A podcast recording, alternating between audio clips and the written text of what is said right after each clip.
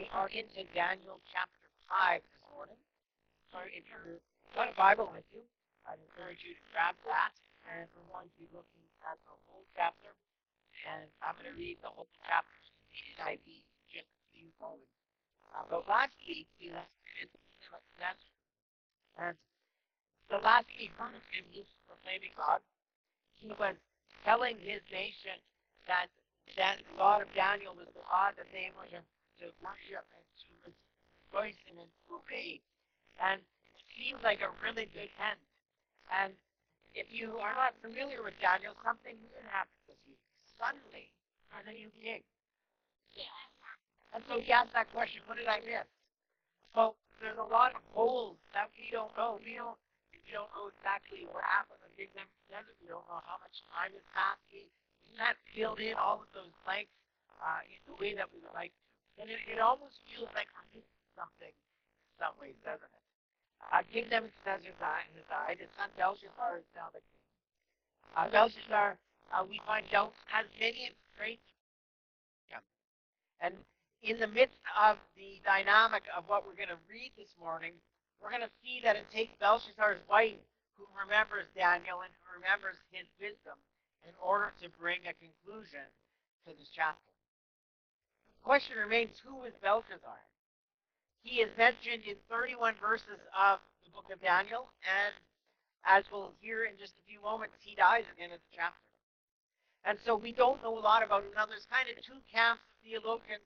There is a camp of historians that believe that Belshazzar was actually in charge of Babylon during his king's, the king's 10-year absence uh, from the capital city, what happened last week, and thus explaining the reference to him as king. Uh, but many of the old Babylonian uh, manuscripts and and histori- historical items don't show that Belshazzar was actually the king immediately following Nebuchadnezzar, and it sounds like they use the wording more that he was the predecessor, one of the one of the kings following further down the line. And we're going to see this week that Babylon is going to be overthrown by the Persians. And so there's a lot of mystery, there's a lot of intrigue, there's a lot of of, of trying to figure out what exactly is going on here. Now, we can't pinpoint all of the historical uh, parts. We can't make sense of all of that for sure. But what we can make sense of is the fact that God once again shows his power. Once again is in complete control of this situation.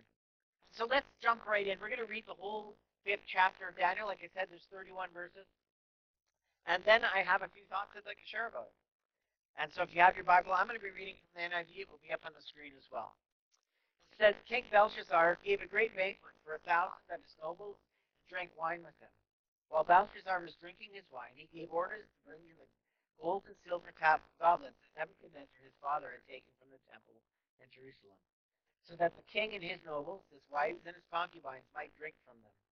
So they brought in the gold goblets had been taken from the temple of God in Jerusalem, and the king and his nobles, his wife, and his concubines drank from them. As they drank from the wine, they praised the gods of gold, silver, of bronze, iron, wood, and stone. Suddenly, the fingers of a human hand appeared, wrote on the plaster of the wall near the lampstand in the royal palace. The king watched the hand as it wrote. His face turned pale, and he was so frightened that his legs became weak and his knees were knocking. The king summoned the enchanters. Here's where it kind of sounds like King Nebuchadnezzar. The king summoned the enchanters, astrologers, and diviners. Then he said to these wise men of Babylon, Whoever reads this writing and tells me what it means will be clothed in purple and have a gold chain placed around his neck. And he will be made the third highest ruler in the kingdom. Then all of the king's wise men came in, but they could not read the writing or tell the king what it meant. So King Belshazzar became even more terrified, and his face grew more pale. His nobles were baffled. The king, hearing the voices of the king and his nobles, came into the banquet hall. May the king live forever. Uh, she said, Don't be alarmed. Don't look so pale. There is a man in your kingdom who has the spirit of the holy gods in him. In the time of your father, he was found to have insight and intelligence wisdom like that of the gods. Your father, King Nebuchadnezzar, appointed him chief of the magicians, enchanters, astrologers, and diviners. He did this because Daniel, whom the king called Belteshazzar, was found to have a keen mind and knowledge and understanding. and also the ability to interpret dreams, explain riddles, and solve difficult problems. Call for Daniel, and he will tell you what the writing means. Before the king, the king said to him, Are you Daniel, one of the exiles my father, the king, brought from Judah? I have heard that the spirit of the gods is in you, and that you have insight, intelligence, and outstanding wisdom.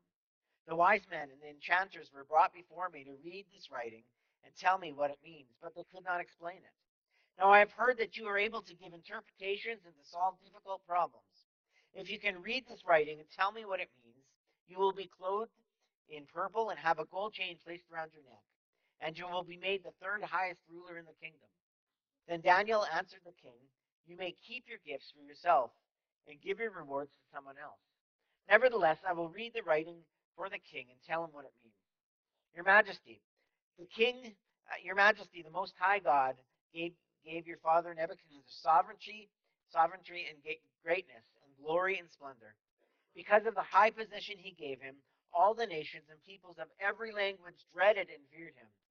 Those the king wanted to, be, to put to death, he put to death. Those he wanted to spare, he spared. Those he wanted to promote, he promoted. And those he wanted to humble, he humbled.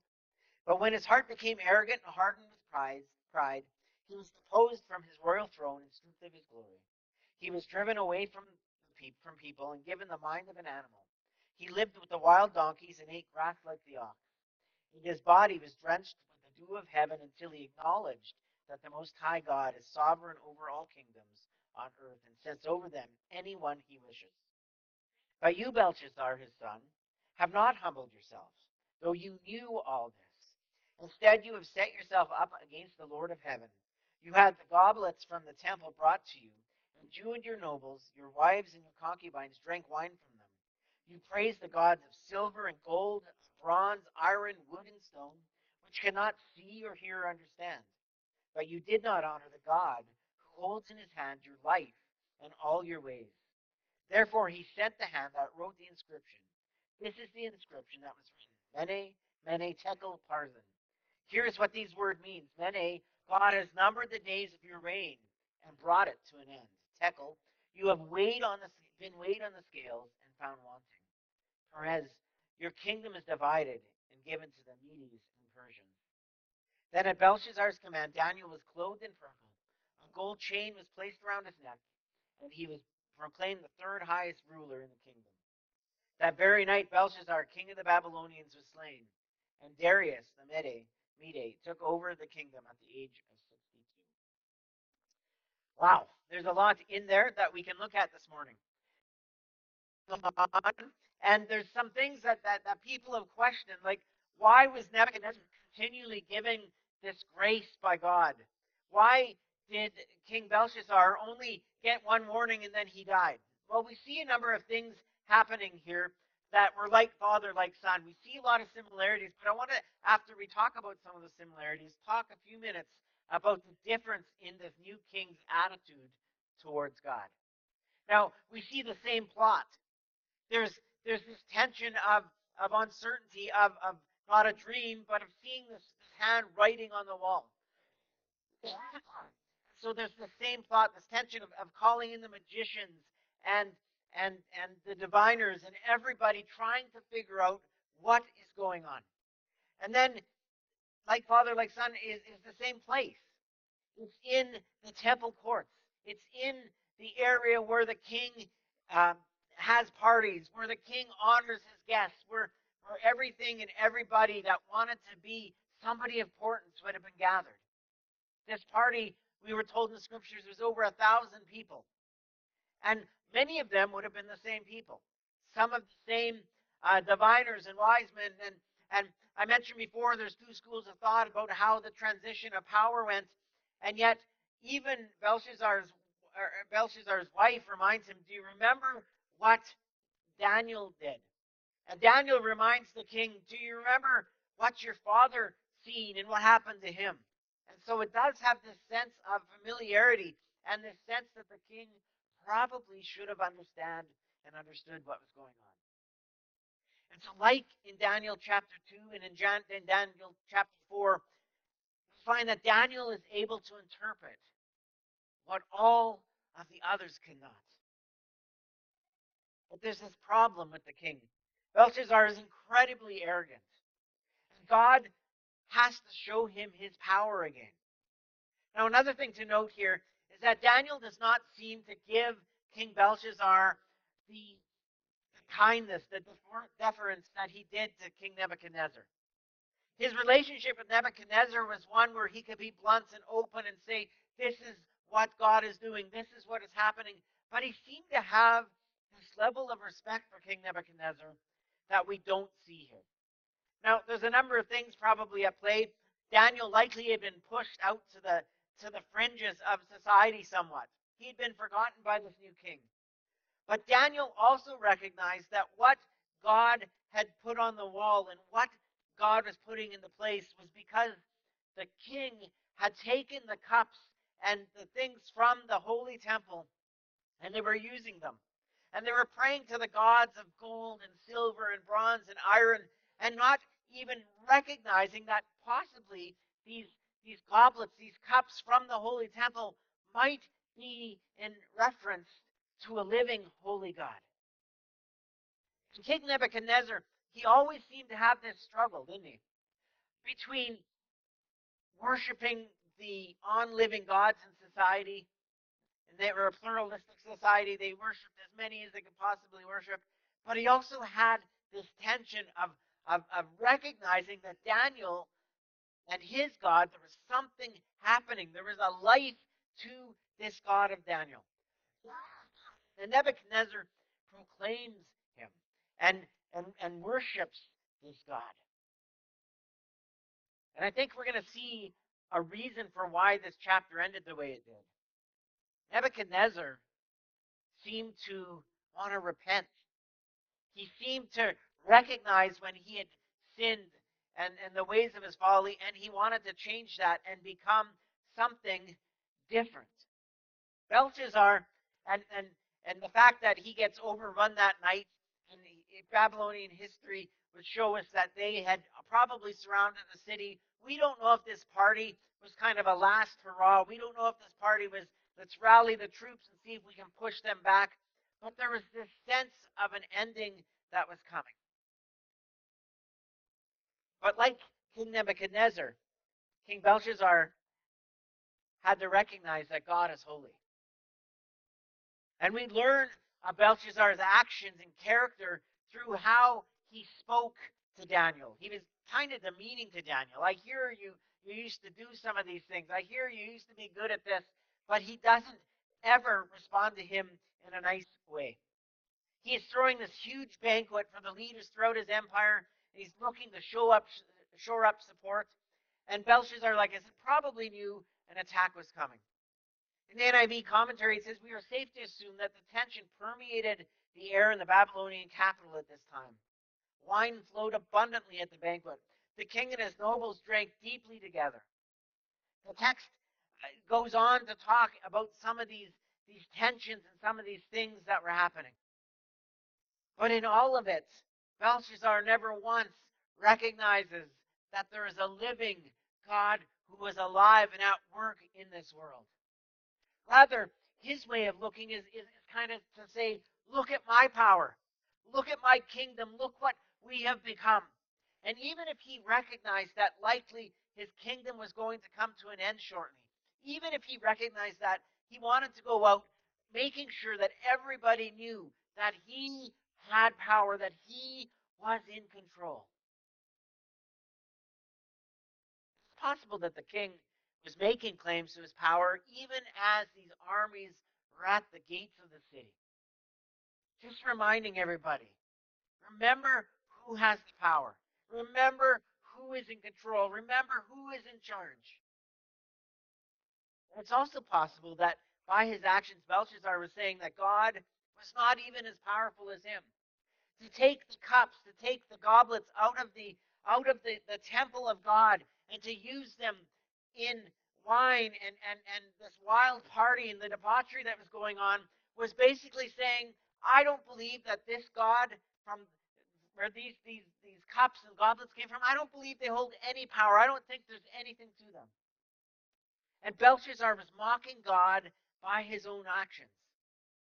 Now, I, I think, and I think most, most theologians would agree that mocking God is probably one of the reasons that Belshazzar is killed so quickly. And we're told in the Bible that God will not be mocked. That God is, is, is a God who is in charge, in control. And so when Belshazzar takes these cups, takes these goblets, and he uses them, and he worships these lifeless idols while he's using them of his own religion, it's like he's spitting in the face of God. John Oswald says, and he goes, he says, and expects that this lifeless hunk of, of metal, these, these, all these gods around him are going to protect him from what is to come. So in the midst of this party, the wine has been flowing. There's a thousand people there. So suddenly the king notices on the wall that there's this hand appears. And it begins to write on the wall. And it's interesting because as um, archaeologists have, have looked through and, and uncovered a lot of sections of Babylon over the last 20 years or so, they believe they found what was likely where the king's palace would be. And many of the walls were um, had white plaster on them. And so they're saying that even though you can't see this writing on the wall because so much time has gone by, it would have been very simple to be able to write in that plaster and make sure that everybody could see that. And so here is this king. He's king of the world. He's in charge of all that he sees. And it says when he sees this hand begin to write on the wall, that it frightened him. He was pale. He was losing uh, some of his faculties of being able to even stand. It says his knees started to give way. He was scared. Suddenly, this king and all that bravado, all of that sense of, look at me, everybody, just worship me, worship my God, suddenly, just with the writing on a wall of a hand, suddenly he's been brought down a little bit. His reaction is to be shaken, to be utterly frightened. He's in extreme distress. And the reference to the fingers of God, it says in the NIV commentary, should not surprise us. It says, though God has no body, his actions are frequently described metaphorically as the acts of his hand. Indeed, in three other notable scripture references, God's finger is at work. In response to the plagues, the Egyptian magicians remarked, This is the finger of God. We find that in Exodus 8:19. Exodus also describes the commandments that, that were received as being written by God's finger on the stone tablets. And finally, the heavens themselves, we are told in Psalm verse 8, are the work of his fingers. You don't think God knows what he's doing in this moment. God is all powerful. God knows what's going on. But Belshazzar clearly does not. What does he do? He does what his what his father would do. He calls for all the wise men, the astrologers, the magicians, and all who are gathered around to try to make sense of this, and he has absolutely zero luck. And he's being more and more scared, and he's getting more and more shaken. And finally, the queen comes in to this banquet hall. And she comes with this memory of what Daniel has done in the past. And she says, There was this man, very similar to, to Joseph in prison in some ways, right? As Joseph is, is in prison, um, somebody says, I remember there's this man in prison who can interpret dreams. Well, his wife comes in and she says, There's this man named Daniel that in the past helped your father, helped King Nebuchadnezzar. And so, for the third time in five chapters, Daniel is called upon by the king of Babylon. And God is using this man in a mighty way, isn't he? It's not even subtle anymore. In the first chapter, it was with the changing the but it's not even subtle anymore. This young man named Daniel is about to proclaim a death sentence on the king. The king identifies Daniel as one of the captives, and, and like I said, it's almost in this condescending way. There's almost this way of of just kind of mocking him. I hear you're one of the captives, and, you, are kind of wise.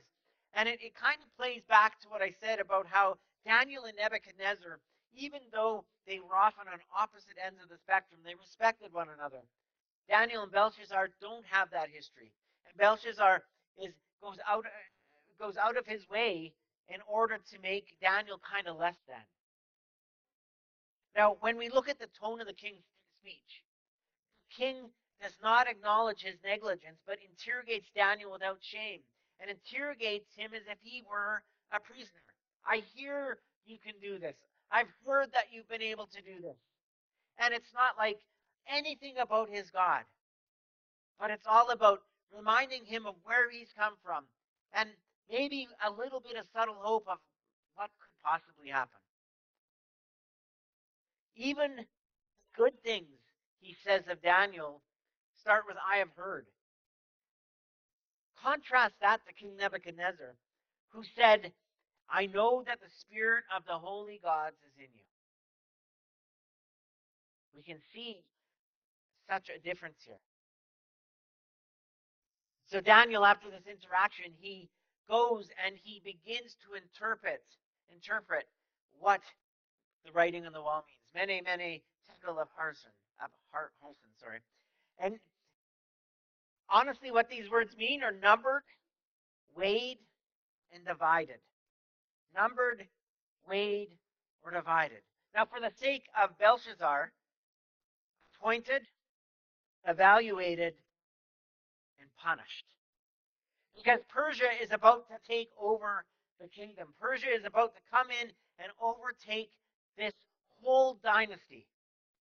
John Oswald says that Belshazzar has ruled it all. Indeed, that Babylon has achieved ascendancy as the major power of the world has been a God's sovereign determination. But it was a temporary period, now at an end. Belshazzar and the Babylonians have not measured up.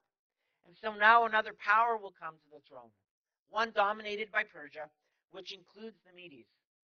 No further explanation is needed from Daniel. The message is clear and it spells doom. And we see the fall of Babylon. Daniel's interpretation, once again, is proven to be true. Daniel's uh, Belshazzar suffers death for mocking God. Now, there are a lot of people that say at the beginning of their interaction, Daniel says, I don't want your rewards. And at the end, it says that Daniel took those rewards and placed them on him. Now, Daniel likely knew that, that they were meaningless awards, rewards. He knew that that very night that this kingdom was going to fall and that what had been honored to him being third highest in command, having the, the, these royal robes and the gold and everything would not matter one bit. And so he probably accepted these words because he knew that. They were useless. They were worldly to begin with. But they were going to be absolutely valueless come the next morning. Now, what do we do with this? What now? And I want to leave you with just four simple thoughts. First of all, it's easy to repeat the sins of our past and even our forefathers. As we look at our lives, we can see over and over times where families have continued to struggle with the same sin and it's rampant in families and we repeat it, the next generation repeats it, and it's easy to repeat those sins of our past.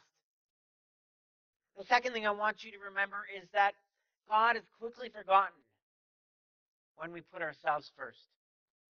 This new king decided he was the most powerful. This new king decided that nobody could tell him what to do and where to go and how to get there. And as a result, he forgot God. He forgot what his father Nebuchadnezzar proclaimed and what he said. Thirdly, there's judgment and there's repentance.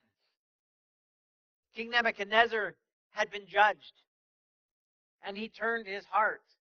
He repented. But not this new king. We don't get any sense of fear or trepidation at all. We don't get any sense that, that he, he fell to his knees and began to worship God. Only that that night, just as had been proclaimed, his kingdom would end. The last thing I want you to remember is that we're to hear the word of God. The words of the Bible are not just a book of things that we just kind of look at, we pick and choose what we want, and we, we, we if something else is too hard, that we just kind of put that in the back. The Word of God is to be heard and spoken. Belshazzar was overcome by his arrogance, his blasphemy, and his idolatry. I think we live in a world that is full of arrogance, blasphemy, and idolatry. And yet we can live more like Daniel, proclaiming the name of the living God. And it's in his name and his name alone that we live. Amen. Heavenly Father, I thank you for your word. Father, next week as we look at how Daniel is thrown in the lion's den and, and Colin brings that to us, we just pray that, Father, you will um, you will even now be working in his heart and his mind as he brings that message to us. Father, but we recognize too how easy it is to forget the ways of God. So, Father, help us as a church to remember to follow after you, not after the things of this world, not after the things that we desire, but the things of your heart and that you desire. I ask you these things in your name. Amen.